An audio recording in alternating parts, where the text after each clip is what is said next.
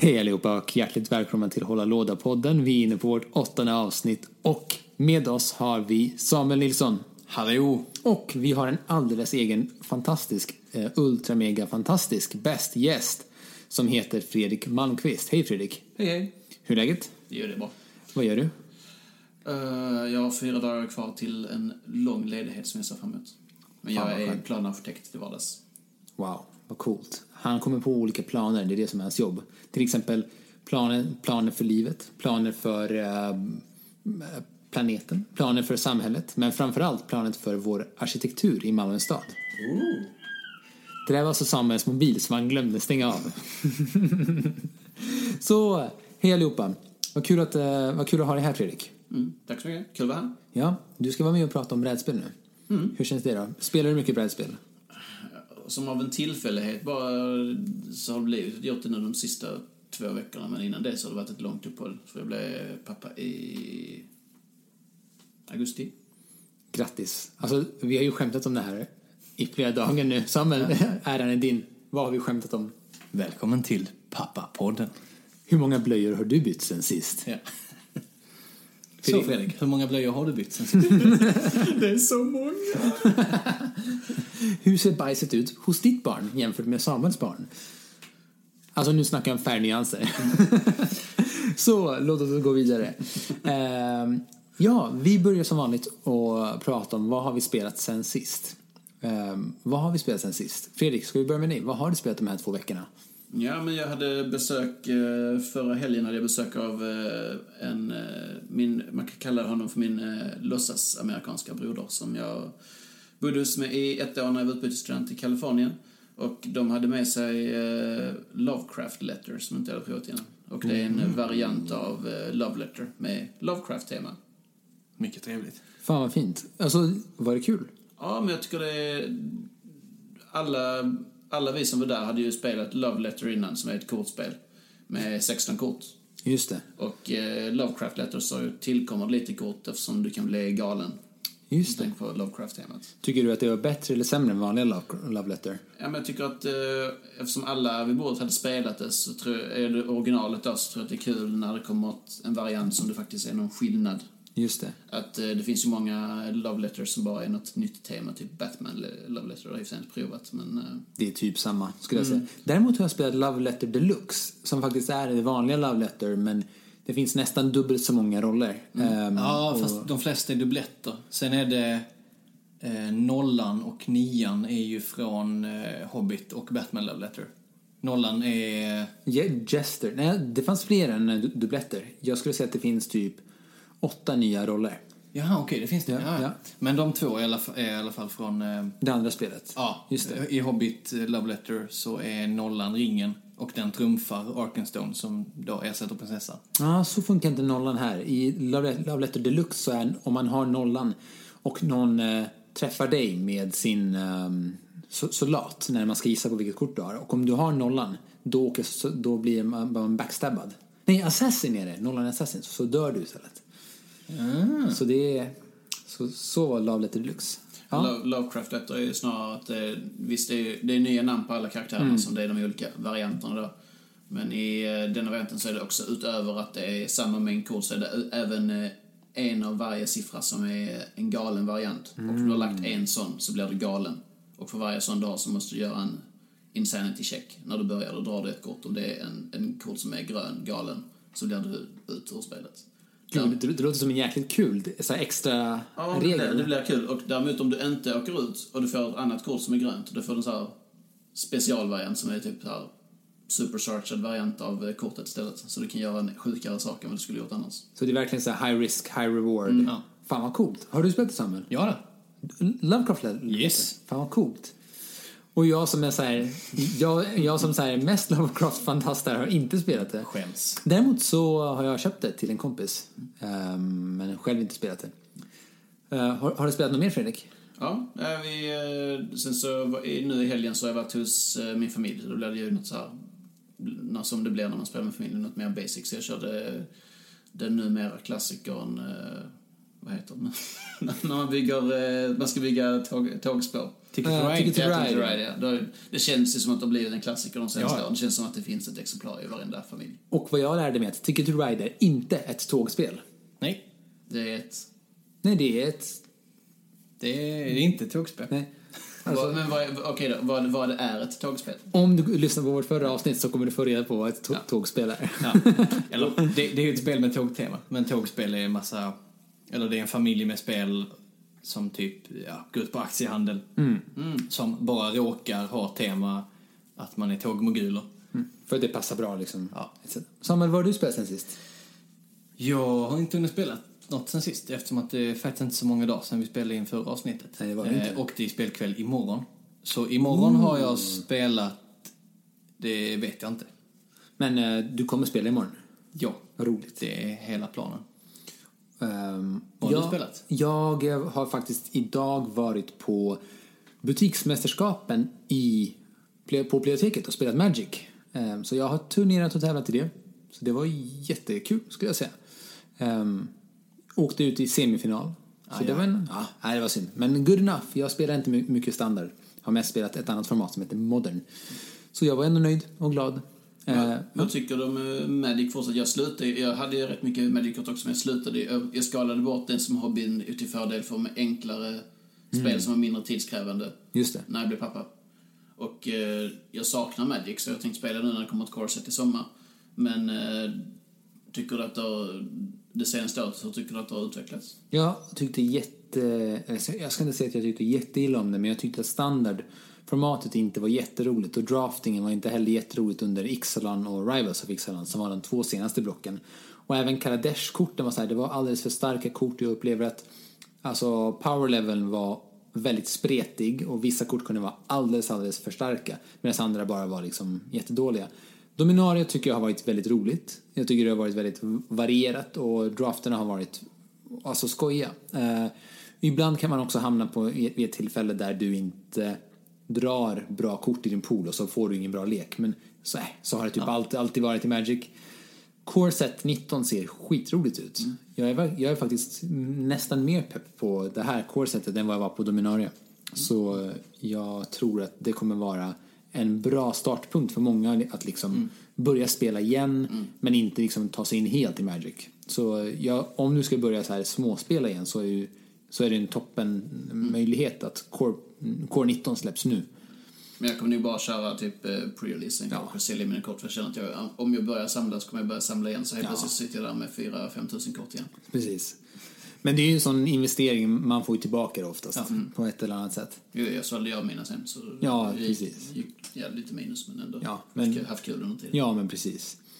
Ehm, är du pepp på Core 19? Absolut. Eh, vi ska ju dessutom, om det blir nästa eller näst, nästa avsnitt, göra en genomgång av... eh. Alla, alla korten finns ju spoilade redan. Eh, så att eh, vi ska gå igenom dem ett och ett och eh, säga bu eller bä.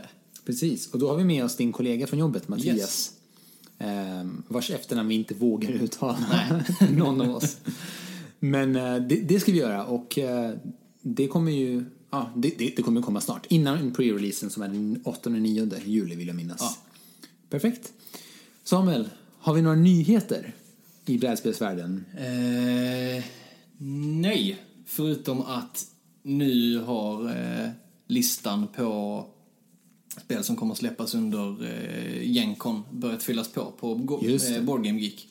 Så att eh, bara in där och kika. Det fylls på dagligen med hur mycket som helst. Att, eh, ja, man kan kika varje morgon innan, innan man går till jobbet så har man alltid något nytt spännande att kika på. Cool. Fredrik, har du någonsin varit på någon sån äh, brädspelsmässa, typ goth, eller så här, eller nörd ehm, Tillställning. tillställning såsom Gothcon eller Lincoln eller ja, Comic Con har vi varit på tillsammans men nu menar jag mer något som där man faktiskt spelar brädspel eller någon form av spel som inte är digitala. Nja, inte mer än Comic Con. Jag har varit, jag har varit iväg på några så här, typ sci-fi-mässan och även eh, tänkt, jag, har varit med på en del halvstora Magic-event, i alla fall i, svensk skala. Att jag varit med på så här, eh, när det har gått vidare från butiksmästerskapen och så vidare. Men inte större än så. Men eh, det är definitivt någonting jag skulle vilja göra, men det är så. Som att han måste få in det i sitt schema. Ja, och det är inte lättare nu när man, när man är pappa, tänker jag mig. Jag, jag skakade på huvudet. Nej. det, det, det har blivit en grej i den, här, i den här podden att vi visar saker med kroppsrörelser. Vad heter det? Samuel, du har varit på massa speltillställningar. Ja. I jobbsammanhang om inget annat. Ja. Är det något du skulle rekommendera som så här, om man inte har varit på något innan som är så här bra första event att gå på? Ehm, alltså både Gothcon och Lincoln är ju, är ju väldigt bra. Dels för att det är många olika spel, alltså det är både Magic och det är figurspel och allt möjligt.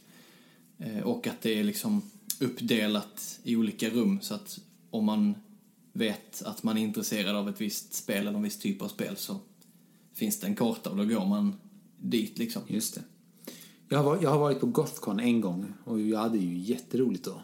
Um, jag skulle ju lätt vilja åka dit igen. Vi får göra en sån så här hålla låda ex specialavsnitt. Hålla låda rapportera från Ja. olika spelmässor om vi får tid liksom. Det är Gencon som är närmast, eller? Alltså nä, nästa stora... Jaha, i tiden. Eh, Jag och Jenkon är nu i augusti. Och sen eh, blir det Essen i oktober. Och SN är ju den stora europeiska mässan.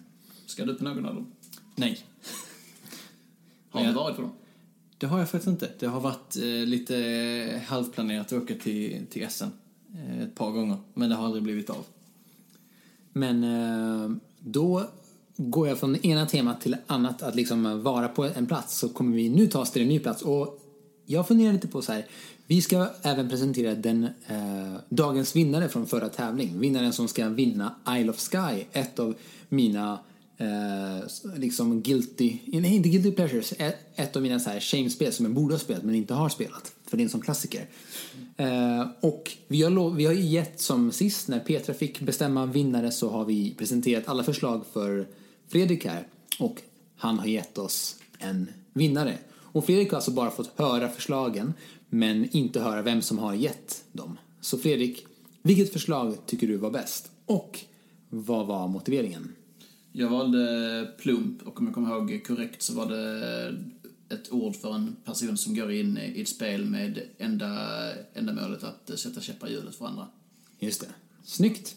Det var, och det var ganska fint att du valde det, för det kändes som att vi alla tre kände så här, men fan, det där var ju, en- det var ett sånt spot on ord för att det behövdes i brädspelsvärlden. Ja, det, känns också, det kändes också som ett ord som var tillräckligt enkelt och rimligt för att skulle kunna användas. Och att det var fint att det var på svenska tycker jag. Eller så här, plump. Ja, men det funkar ju, Ja, funkar ju både på, på svenska Men det lät så fint på så här, plump. Ja. Så grattis till Emil Hult Holmqvist. Yay! Ja, och vi kommer att höra av oss till dig med eh, ja, och fråga om eh, adressuppgifter och sånt och skicka hem spelet till dig. Superbra. Tack Emil. Tack för ditt förslag. Och tack alla andra för era förslag också. De var, eh, det var på håret att ni skulle också vinna, några av er. Vi går vidare. Vårt tema idag är kort i brädspel. Ja, Eller hur? precis. Och inte liksom kort så som eh, kort i kortspel utan så här eh, när man använder eh, kortmekaniker som en del utav ett större brädspel. Ja, så vi kommer inte att prata om Dominion eller Ascension eller så spel som är rakt igenom kortspel utan ja, hur kort kan användas i, i större och andra spel. Precis. Och varför, det var liksom du som tänkte ut det här temat, vilket jag direkt liksom hakade upp på och tyckte det var sjukt nice. Men varför tänkte du på det? Ja, men det är många spel eh, som ja, där man inte tänker på liksom, kortmekaniken men där den faktiskt ligger till grund för så himla mycket som gör att spelet kan, eh, kan fungera. Eh, och ja, just för att kort går ju att göra så mycket saker med som inte går att göra med andra spelpjäser. Alltså, Man kan använda brickor och så men, eh, men kort är ett väldigt enkelt medel att lägga till någonting mer till ett spel. Snyggt. Jag vill då börja direkt med någonting som jag tycker är sjukt intressant. Och det är Gloomhaven. Om jag får ta det. Eh, Ett av mina spel som är på topplistan som jag nämner gång på gång. Såklart. Men, lyssna på det här. Gloomhaven är ett spel där Eh, jag skulle säga är mer eller mindre ganska likt många dungeon crawlers till ett yttre. Men det är inga tärningskast utan istället så uh, har de gjort ett eh, alltså en kortmekanik där varje karaktär har liksom sina egna attribut. Uh, och i och med det så kan vi liksom så här, uh, välja en, liksom alla karaktärers kort är uppdelade i en översida och en undersida. Så det finns liksom, ja, ett kort är, är tvådelat. Och varje gång man gör en attack eller väljer att gå eller vad man, vad man än gör så måste man spela ut två kort och använda översidan på ett och undersidan på det andra. Och det gäller både liksom för att spendera så här movement points men också för, för att spendera slag och action points och så. Och när man har förbrukat hela sin hög då måste man discarda ett kort. Slänga det för alltid, för det kommer aldrig tillbaka. Och sen kommer de andra tillbaka. Så blandar man om dem. Och på så sätt så sina korten blir färre och färre och när alla har tagit slut då har, då har liksom din karaktär blivit trött och då ger, ger den upp och går hem från äventyret. Den dör liksom inte. Men, den, men kampanjen för, fortsätter utan din karaktär. Eh, nej, förlåt. Uppdraget fortsätter utan din karaktär, men kampanjen fortsätter med dig. Så det tycker jag var jäkligt smart att implementera kort istället för tärningskast. Um, så det var bara en sån sak som jag direkt kom att tänka på att jag har ganska nyligen blivit imponerad av ett kortspel, av ett brädspel som använder sig av kort. Mm. Ja, det är så en stor, eller en stor, eh, stort sätt att använda kort just som en del av liksom, storytelling. Eh, jag tänker lite på eh, Crossroads-korten i Dead of Winter också. Just det. Där man varje runda drar ett kort och sen eh, så står det om ditt och datt är uppfyllt så gör ni så här. Och då gäller den här utmaningen. Men om det inte är så här att den alkoholiserade lastbilschauffören står ute i snön, då händer ingenting. Eller då blir det ännu värre. Eh, och att samma kort kan användas till så himla mycket beroende på vilken situation det dyker upp i. Just det. Men Fredrik, jag vet att du också har spelat Mansions of Madness mm. en hel del. Har du några tankar kring det? Så här, hur, det hur det är implementerat? För det är mycket så här berättelser som är, som är implementerade bland, bland korten men också det här hem, de här hemligheterna. Mm. Nej, när vi började när vi presenterade temat så började jag fundera kring liksom eh, vad det första spelet någonsin var som man jag spelade med kort och vad skillnaden är då till exempel mot Mansions of Madness. Att de, de, de första spelen jag spelade med där det var kort utöver, det är liksom Monopol och eh, Drakriddarna. Och då är det mer liksom kort som bara beskriver ett item eller ett eller, eller i Monopols fall någon fastighet. Eller Just det. Eh, det, det som jag upplever med Manchester Manchester, jag tycker det var skitkul men jag har svårt att uh, hitta... Det, det känns som att det är så här, un, un, ja, det, det, är inte ett jättesvårt spel men det är inget jätteenkelt spel. Nej. Och som eh, i mitt fall så, de flesta spelen jag köper så vill jag att det ska vara spel som jag ska kunna spela med min eh, partner Emma. Just det. Och men som helst ligger det kanske precis över den nivån, så vilket gjort att jag köpte spelet men inte har spelat så mycket som jag vill. Jag har mest, mest spelat med dig, Stefan. Och eh, jag tycker att det är ett fantastiskt bra spel, eh, både hur man... Eh, alltså det, det är ju ändå, det är ändå rätt basic i hur man interagerar med korten. Det är inte som du beskrev med Gloomhaven, att, man, att det är mer interaktion. Och, Nej, visst.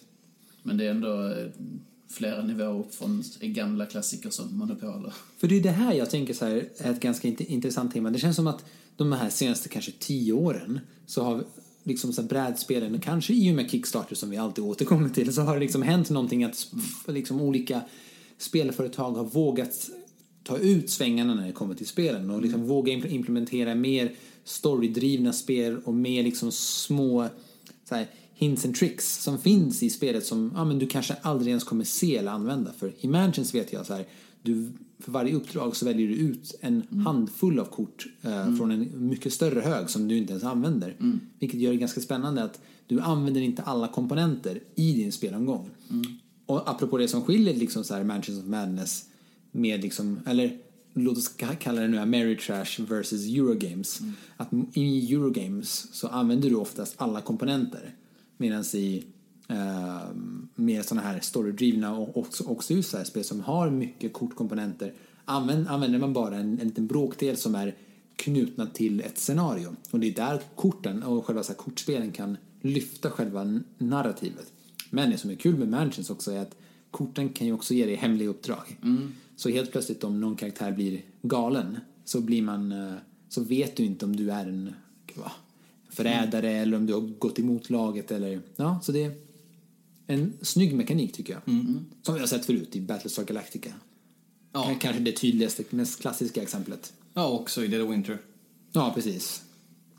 Tänker du på något mer Samuel? Eller Fredrik, du höll på att säga något? Jag, jag tänker att eh, jag, jag skulle klassa mig som en mer casual brädspelare än ni två. Att ni, ni har ju betydligt bättre koll på alla brädspel som finns och så.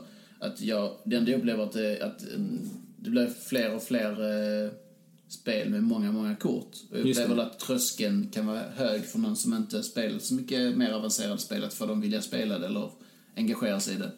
Så det är en, ett, ett tips som jag tror skulle vara bra för nya spelare skulle vara att vi- vilka spel tycker ni är bland de enklare för att man ska ta sig mot de här spelen som kanske är lite mer avancerade. Men så som manager känns ändå som att det är, det är, rätt, är ändå rätt enkelt men borde, kunna- man borde kunna hitta någonting som är ännu mer så här mittemellan mansions och eh, de enklare spelen som jag nämnde innan.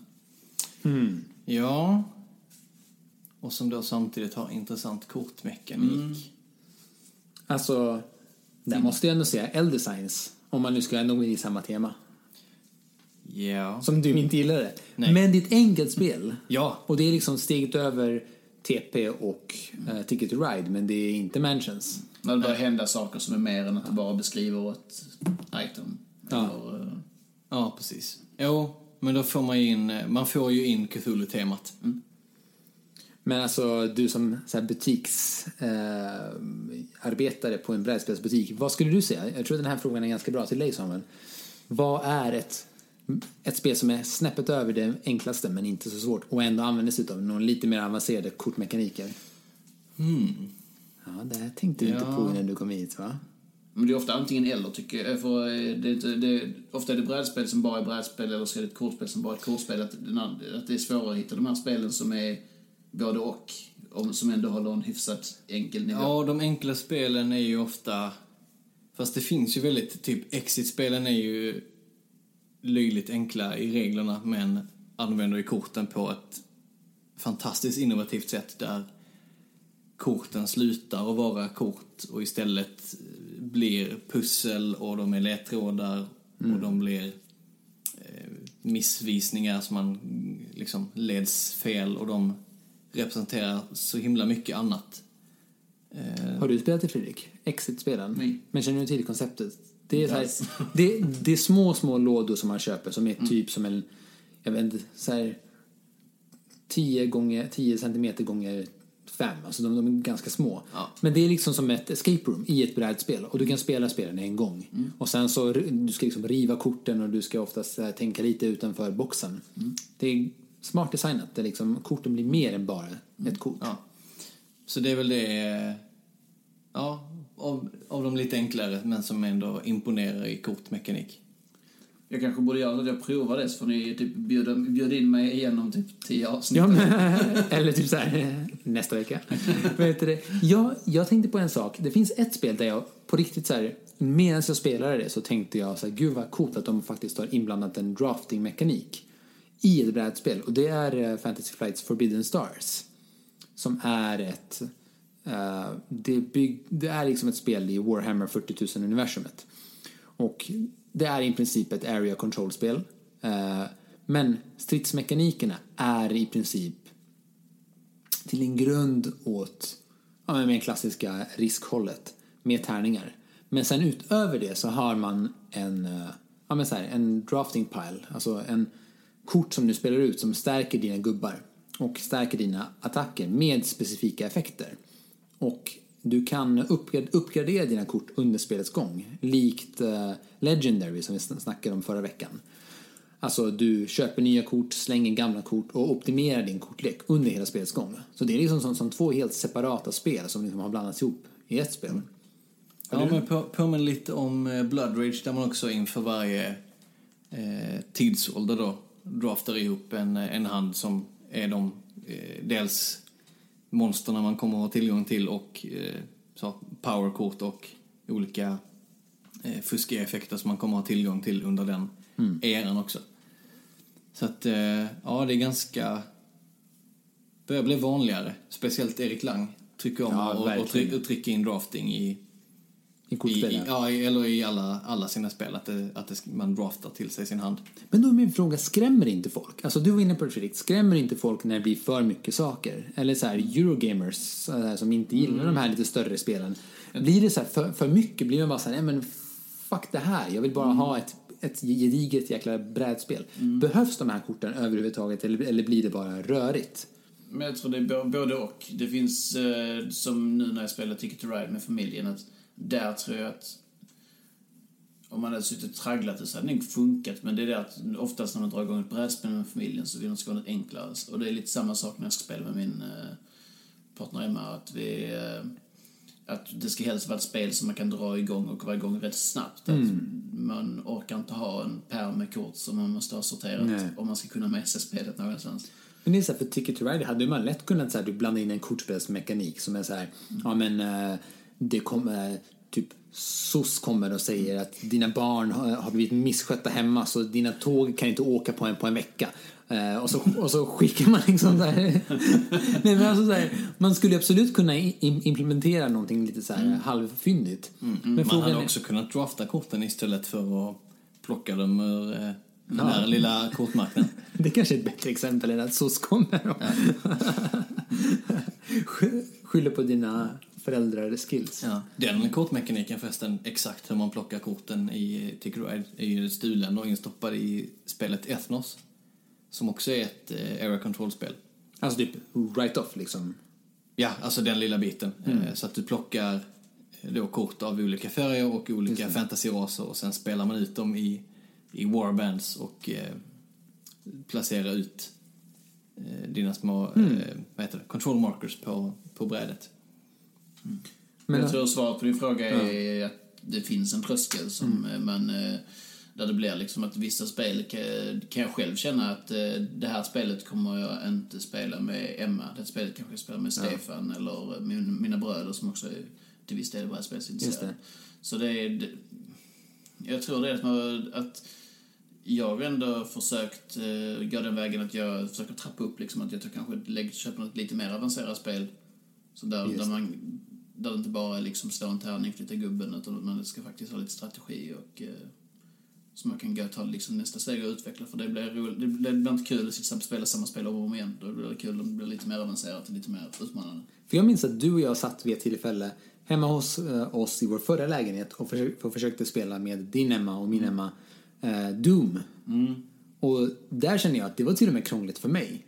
Så här, jag minns ju inte reglerna än idag. Jag är så här, det, var, det var alldeles för mycket små alltså, saker här och där. Det var bara helt rörigt. Och sen så hade jag ganska kul, men det var mer för att det var gott sällskap. Men jag tyckte inte att spelet var så himla klockrent. Ja, det, det, det nya eller? Det nya Doom, ja. Ja, det nya Doom. Ja, det, var bara, det var ganska plottrigt och rörigt och massa kort och massa små miniatyrer. Och så skulle, det var som att de försökte bara implementera allting. Så här, det var som att man var på ett tivoli och så fick man sockervadd samtidigt som någon hällde strössel på det. Så stoppade man in i munnen och så ska man tycka det är asgott. Men det var bara för mycket. That's Fancy Flight Games right there for you. Ja, men det, det, det, nu när du nämner det, så det, det är väl ett, ett exempel på några som har väldigt mycket kort i sina spel. Mm.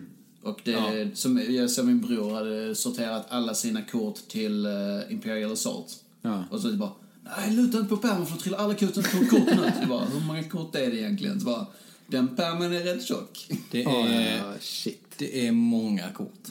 Men alltså det är det här, det är det här jag tänker så här. Och det var det som var min också, jag tänkte med min ursprungliga fråga. Fantasy Flight kan bli lite bajsnödiga när det, blir, när det kommer till innehåll. Och det blir så här, jag tror inte att det alltid är bra med det innehållet som de lägger i, utan det blir bara för mycket. Det blir liksom kaka på kaka. Men det blir lite ett samlarelement. Jag tänker att eh, som Imperial Assault, där finns Ja. det hur många tilltal som helst. Och så är det väl lite med deras andra spel också, att det bara kommer en... Jo, Ja, i X-Wing så behöver man ibland köpa ett paket med skepp som man inte har tänkt att använda för att just i den paketen så finns granater som du behöver använda till din B-vinge. Och där får du dessutom en pilot som du kan stoppa i din A-vinge och det är nice. Och då sitter du där med 500 skepp som du inte använder. Och då blir det också en sån här pay to win element över det hela. Så här, ja, men visst, jag har den här fina modellen som du också har, men jag har köpt liksom kort för tusen spänn till. Så min, min modell är mycket starkare än din modell. Ja, men detta kommer de alltså ta bort nu i, i second edition som kommer i september, tror jag. Eh, och du kommer bara kunna använda kort som finns i din egen faction. Så att, eh, ja, du kommer fortfarande behöva köpa då alla kort, eller alla eh, lådor i din eh, faction du spelar, men du kommer kunna använda alla korten och bara dem. Så du kommer aldrig behöva köpa där random imperieskeppet längre. Så att, eh, well done. För ja, det är jättefint. Men det jag tänkte på här var Warhammer. Framförallt Warhammer 40 000. Det känns som att när jag minns det spelet när jag var liksom en, eh, en liten pöjk så var det som att allting du behövde till att spela spelet fanns i en bok. Och nu så är det inte så, så länge. Utan nu har de också börjat så här komma med fler kort. Och jag har sett i flera butiker att man kan så här köpa tillägg med nya spells och nya gubbar och massa liksom flams. Är det så? Har vi liksom gått mot en era där man så här proppar in massa så här pappersbitar för att, du, för att sälja mer? Eller tycker du att det faktiskt ger? Eller ni, tycker, tror ni att det här ger extra value?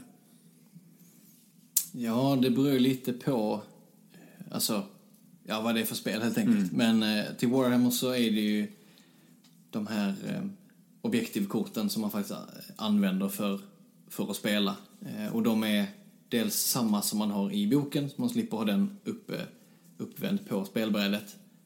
Eh, och dels nya som du kan dra fram. Men kunde du inte printa det online gratis? Jo, men då hade folk behövt skriva ut det. Att, Eller, eller kolla på sin mobiltelefon? Ja. Just det, War Machine eh, körde ju korten eh, i en app ett tag. Ja. Så nej, jag, jag vet inte, jag bara ställer mig så här, fr- frågan öppen. Jag som ändå har varit så ut, eh, öppen och sagt att jag älskar hela Ameritrash och mycket fluff och mycket skit i spelen. Så, så, så säger jag nog ändå lite så här skeptisk. Det, det är inte alltid bra. Um, i ett utifrån perspektiv så blir det ju lätt att man tycker bara oj vad mycket. Det tycker jag till exempel med Imperial Assault. Jag har spelat hela basutbudet i Ja. i boxen. Någon tillsats. Men, och likadant när jag tittar på andra spel att det blir eh, att shit vad mycket det är. Men sen samtidigt tänker jag att om jag älskar det spelet och jag hade haft tid att spela allting så hade jag säkert tyckt det var skitnice med så mycket. Men det är, det är svårt att veta om man inte själv spelar ju- just de spelen där det kommer så mycket hela tiden. just det. Samuel, vad tänker du kring hela, hela den, här, den här kortgrejen? Är det några så här... Är det liksom ett sätt för er, eller så här, inte för er, men för Fan- Fantasy Flight Games att bara, bara sälja på mer? Alltså det finns ju ingen enklare komponent i ett spel än, än ett kort egentligen. Det kostar ingenting att trycka. Eh, man behöver bara en template och en bild. Och sen eh, är man där liksom. Man behöver inte eh, så, hitta material eller så, utan det, det rullar ju på. Så det är väldigt enkelt då att göra små expansioner till spel som då bara är extra kort till exempel. Eh, Eller ett spel som bara består av kort och sen fortsätter man rulla ut fler och fler kort för att det är, det är så billigt och lätt att, att göra helt enkelt. Just det. Så det är vårt framtida tema. Brädspel, kapitalism eller eh, eskapism.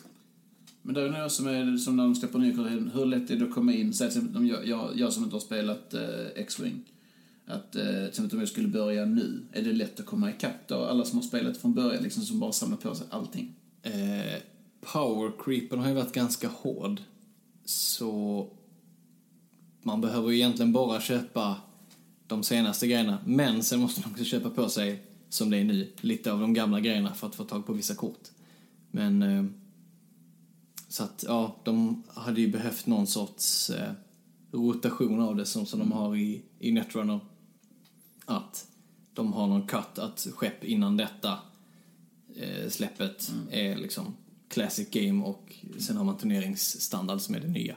För det kan ju också bli en tröskel, att man eh, känner att nej men det skulle vara kul att spela det här men det känns som att alla som spelar det har spelat det så mycket mer och så mycket längre att jag känner att det inte finns en chans att jag kommer ikapp.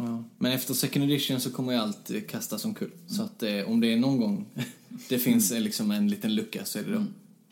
Precis, och det är därför jag tror att så här, kortmekaniker kan vara hur bra som helst. Så länge det här på riktigt tillför inte bara en, vad ska man säga, en onödig lyx utan det faktiskt tillför en förändring i själva grundupplägget av regelsystemet i ett brädspel. Och där tycker jag så här att eh, det de har gjort i Gloomhaven är för mig helt fantastiskt. Det, det var därför jag ville ta upp det som ett så bra exempel. Att de har tagit något som är ett ganska klassiskt dungeon crawler och gjort ett pyttelitet element som liksom har gjort det så mycket, mer, så mycket djupare och personligt. Det kortspel, alltså kortspelet i spelet gör att mina karaktärer känns som mina egna karaktärer för att mina skills är inte samma som era. Och eh, det är nog därför jag tror att det spelet har liksom kommit etta på Board Game Geek och blivit så otroligt hyllat. Mycket på grund av den mekaniken. Men ska de också släppa tillsatser? och- Ja, mm, det kommer en expansion alldeles strax. Jag vet inte om det är augusti eller om den kommer på, eh, på Gencon, men den är, den är på väg. Är den det? Ja. Alltså jag har ingen aning. Jag vet bara att de har, att de har gjort ett spel som är ett area control-spel också. Som handlar om Gloomhaven som stad. Men, eh, men det kommer säkert en expansion. Men jag, jag tror på dem. Vad är det han Och heter? det kommer ett work replacement-spel. Founders of Gloomhaven kommer nu. Ja, men det var det jag tänkte på. Ja, det ett Jag tror att det, var ett, eh, att det var ett area control, men det är ett work replacement. Ja. Ja, cool. Vad tänker du på Samuel? Du ser fundersam ut. Ja, nej men det är ju det som korten eh, bidrar med i spelen. Alltså en, en slumpmotor som inte är så komplicerad eh, ofta. Att du, du blandar korten och drar nya och då får du en helt annan ordning än sist. Och om man då utformar korten, I vissa spel. ja, jo precis, men att man lätt kan eh, ja, utforma en ny story varje gång, även om man har samma kort. Sen behöver man ibland då i de spelen fylla på med nya kort och det är därför det öser ut expansioner till eh, alltså alla Fancy Flights-spel egentligen. Men det är det jag menar, det är så lätt mekanik. Och det är så här, antingen så har man bara tänkt på det här från början. Eller så har de varit så här helt, så här, oj visst, så här kan vi också göra. Vi kan släppa massa expansioner med hjälp av kort. Jag tänker bara på så här nya, eh, vad heter det, Twilight Imperium. Det är ju ett spel som är, det är en sån bastant jäkla låda. Och där får du ju en miljard kort känns det som. Men det är ju såklart, det är, det är färdigt. Du, du kommer inte få mer. Visst, du, det kommer säkert någon expansion med ett extra lag. Men det är inte så mycket mer man, man kan fylla upp. Men där finns det ju så mycket saker redan i grundspelet. Ja, ja nya Fourth Edition är ju dessutom Expansionerna också. Ja, det de- är ju så mycket fluff de det två, två expansioner som var separat i trean så att eh, Det är- det är ju det kommer ju någonting. Ja. Det, det är ju givet. De, de släpper aldrig, aldrig ett spel som säljer bra och sen låter bli expanderade. Om de inte blir av med rättigheterna. Ja, fast eh, Twilight Imperium är ju deras egen Ja, ja, det, är, det är ju Kirsten Pedersen som själv Just det. eh, hittat på den. Dansk kille. Jag har sett dokumentär om eh, Twilight Imperium som finns på Youtube. Hur eh, de gjorde det första edition. När, när han så här, sågade i de här papier, papier-maché ehm, ehm, kartongerna typ. Och sen så fick han lunginflammation. Oj. Ja, för, eller lungsot för att han an- andades för, för mycket papper. Alltså det är en jättefin dokumentär. Typ eh, Twilight Imperium History something something. Sjukt spännande. Ja. Och typ att de grilla sålde Twilight Imperium på någon eh, på något convention. Tog fram massa bord och ställde ut dem och lyckades sälja alltihop. Det var ju så här, make it or break it för Fantasy Flight. Fan vad nice. Ja, ja, men den får vi ta och kika på. Eller ja. Ja, ja. Jag har inte sett den heller så. Inte så lång, ganska mysig.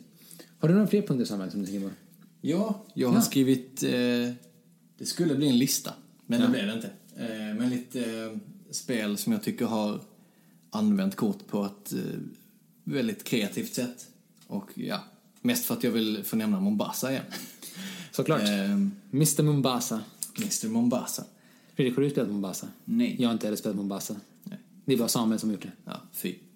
Men där har man en väldigt intressant deckbuilding-mekanik när man spelar ut korten du ska använda framför dig i, i tre olika kolumner vid din spelar, eller under din spelarbricka. Sen när du har använt korten så kommer de att hoppa upp ovanför brickan i samma kolumn. Men innan du gör det så plockar du upp korten ovanför i din hand och sen fyller du på. Vilket gör att korten du spelar ut kommer du aldrig ha i samma hand som korten ovanför. Jag måste spela det här spelet för jag förstår inte ett ord av vad du precis sa. Men det är genialt. ja. Eh, Så, kan- du, så du, kan inte, du kan inte bara bygga eller köpa på dig kort som du tänker, ja men de här är bra ihop. Mm. För att du måste se till att synka hur du spelar ut dina resurser så att så, sen fyra runder senare när du behöver fem stycken bananer Mm. då måste du kunna plocka upp och ha fem bananer på handen. Fredrik, har du spelat uh, Seven Wonder Duels? någon gång? Nej, det är ett spel som jag kan tipsa om som, som också, också gör ett, en snygg alltså pyramid av korten. Ja. Alltså jag tänker lite på det du berättade om Mombasa. Det, påmin- alltså det låter lite som att det är inte samma mekanik alls, men lite åt samma tänk. Att man må- måste tänka många steg fram med korten. Ja, där ser man ju alla korten i griden. Det är också ett kortspel som knappt är ett kortspel. Ja, här är mycket, mycket imponerande. Eftersom att korten inte, alltså de blandas inte ihop i en lek eller dras inte, utan de ligger ju framme. Så det kunde ju nästan gjorts med brickor eller vad som helst. Visst, det är mycket imponerande i det spelet också. Yes. Yes. Eh, Glass Road, också eh, fantastiskt ball mekanik. Där man varje, inför varje runda så draftar man liksom ihop vilka kort man vill köra. Och när man spelar ut ett kort så måste alla andra spelare som har samma kort på handen spela ut samma kort.